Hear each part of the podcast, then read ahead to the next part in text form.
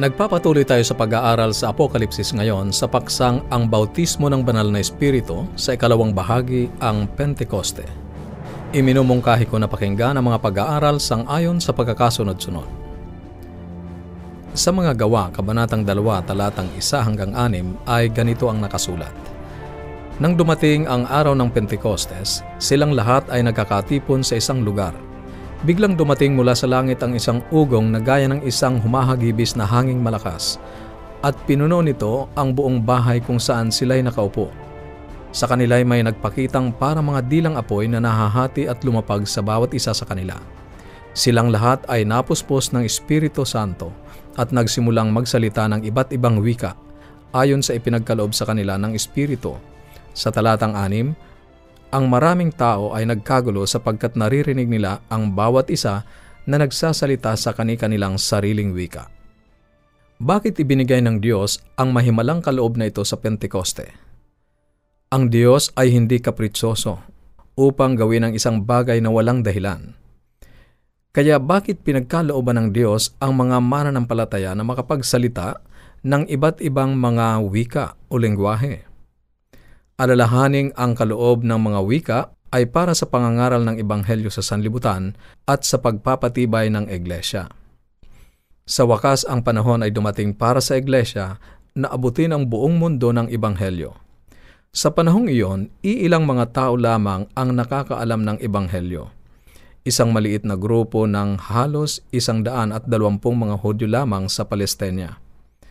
Ngayon ay nais ng Diyos na ang Ebanghelyo ay ipangaral sa buong sanlibutan kasama ang lahat nitong mga wika. Ang maliit na grupong ito ng mga Hudyo ay hindi alam ang ibang mga wika, kaya paano nilang maipangangaral ang Ebanghelyo sa kanila? Si Jesus ay nangako. Sa talatang 8 ng mga gawa, kabanatang isa, ngunit tatanggap kayo ng kapangyarihan pagbaba sa inyo ng Espiritu Santo at kayo'y magiging mga saksi ko sa Jerusalem, sa buong Hodea at Samaria at hanggang sa kaduluduluhang bahagi ng lupa. Ang Diyos ay may panukala. Sa halip na papuntahin sila sa buong sanlibutan, dinala ng Diyos ang mga bansa sa kanila para sa isang special na piyesta. Ngayon ay pakinggan mo kung ano ang nangyari.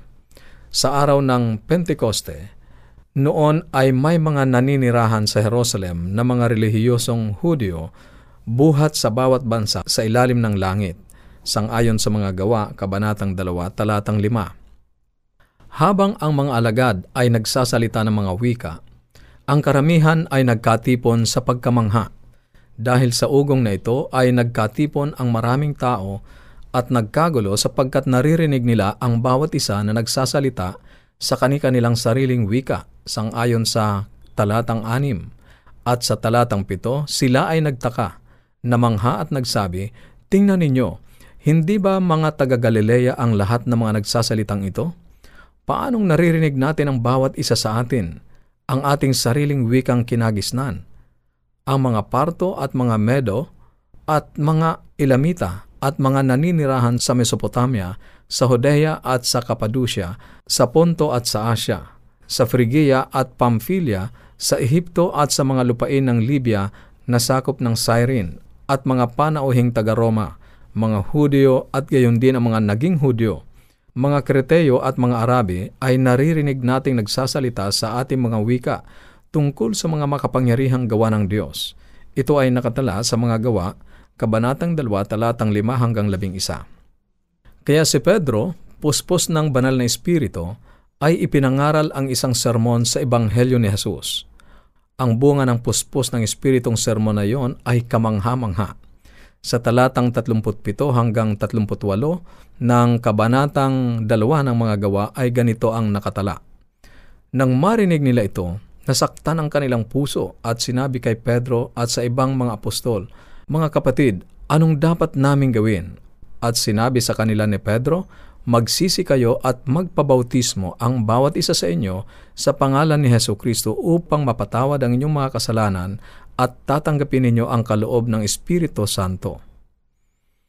Ipinangako niya sa kanilang tatanggapin nila ang kaloob ng Espiritu. Sa talatang 41 ay sinabi sa atin na tatlong libong mga tao ang tumanggap sa kanyang mensahe at nabautismuhan ng araw ding iyon. Ngayon, iyon ay tunay na ebidensya ng bautismo ng banal na Espiritu. Tatlong libong mga tao ang tumanggap kay Heso Kristo at napadagdag sa kanyang iglesia. Ang layunin ng mga kaloob ay itatag ang iglesia at sa araw ng Pentekoste, iyon ay nangyari. Iyon ang dahilan kung bakit pinagkalooban niya silang magsalita sa iba't ibang wika. Iyon ay panahon para sa kanyang ebanghelyo na lumaganap sa buong sanlibutan.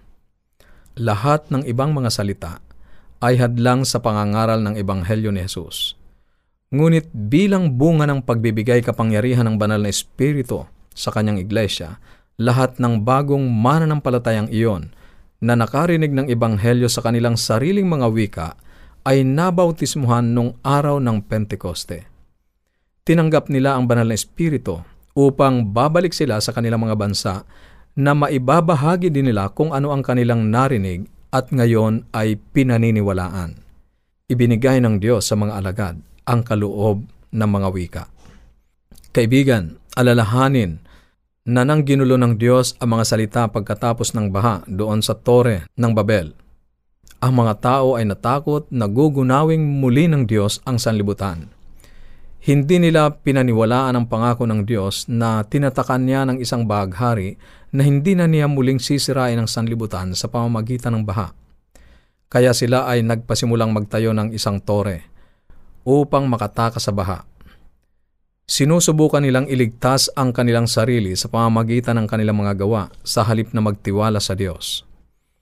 Alam ng Panginoon na iyon ay magdadala lamang ng pagkabigo, kaya ginulo niya ang kanilang mga salita, at biglang hindi na nila maintindihan ang isa't isa.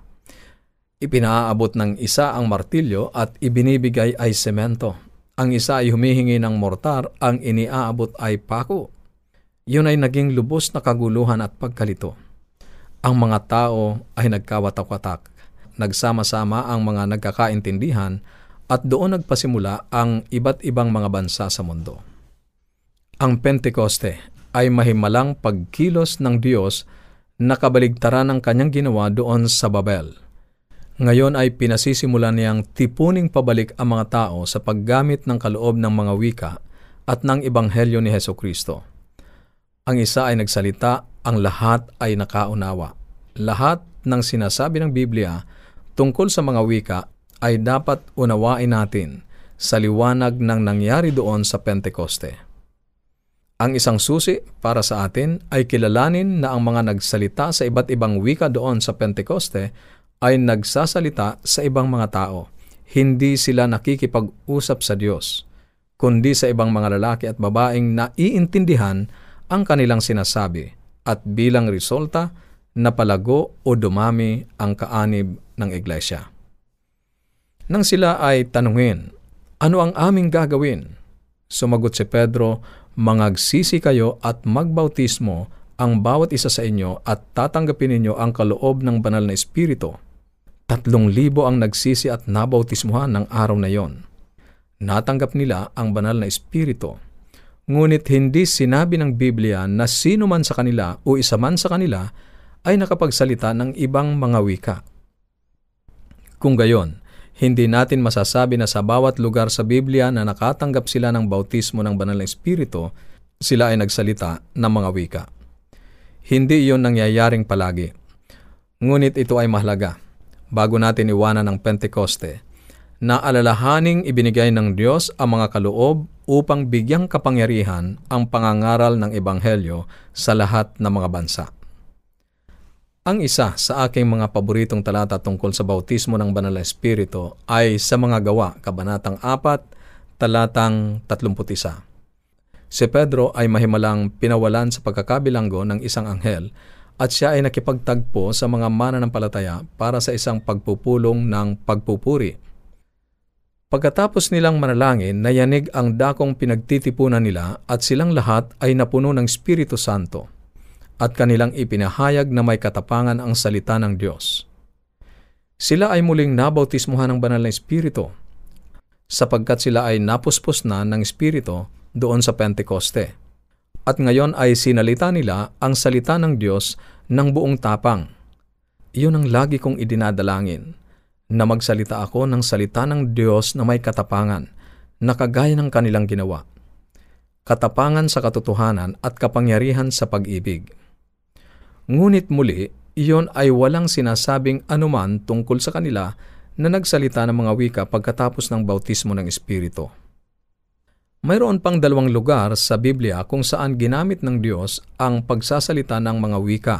Ang una ay sa mga gawa, Kabanatang 10.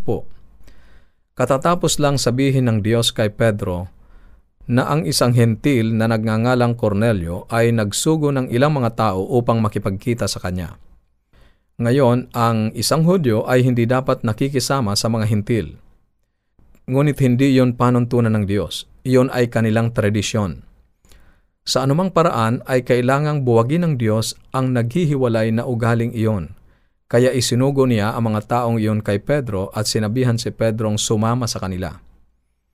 Si Pedro ay sumunod at pumunta sa Cesarea sa tahanan ni Cornelio, na isang Romanong senturyon at isang hentil sa Kabanatang 44, nagpasimula si Pedrong ipangaral ang Ebanghelyo at sinabi ng Biblia mula sa talatang 44 hanggang 47 ang ganito. Samantalang sinasabi pa ni Pedro ang mga salitang ito, bumaba ang Espiritu Santo sa lahat ng nakikinig ng salita. Ang mga mananampalatayang Hudyo na dumating na kasama ni Pedro ay namangha sapagkat ibinuhos din maging sa mga hintil ang kaloob ng Espiritu Santo talatang 46, sapagkat narinig nilang nagsasalita ang mga ito ng mga wika at nagpupuri sa Diyos. Nang magkagayoy, ipinahayag ni Pedro. At sa talatang 47, maaari bang hadlangan ng sinuman ang tubig upang huwag mabautismuhan itong mga tumanggap ng Espiritu Santo na gaya naman natin? Paano tinanggap ni Pedro at ng mga apostol ang banal na Espiritu? Nang sila ay magsalita ng iba't ibang mga wika ang bawat isa ay naintindihan ang kanilang mga sinabi sa kanilang mga sariling wika. Ngayon ay nakita natin ang parehong pangyayari sa mga hintil sa Cesarea. Ginawa noon na ang mga alagad ay tanggapin ang mga hentil sa iglesia na tinutupad ang layunin ng pagtatayo ng katawan ni Kristo. Bakit ginawa ng Diyos na makapagsalita sila ng mga wika? Patuloy nating sasaliksikin sa mga susunod nating pag-aaral. Ang maliwanag sa talatang ito, kahit ang mga hintil ay pinagkalooban din ng kaloob ng Espiritu Santo na makapagsalita ng mga wika. Kaibigan, kung ikaw ay may mga katanungan o nais mo ng mga aklat at mga aralin sa Biblia na aming ipinamimigay, maaari kang tumawag o i-text ang iyong kompletong pangalan at address sa ating mga numero sa Globe 0917 5643 777 0917-5643-777. At sa Smart 0919-0001-777 0919-0001-777 at ang ating toll-free number 1-800-132-20196 1-800-132-20196 Maaari ka rin magpadala ng mensahe sa ating Facebook page facebook.com slash awr Luzon, Philippines.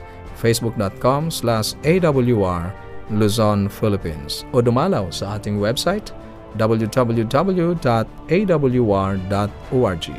www.awr.org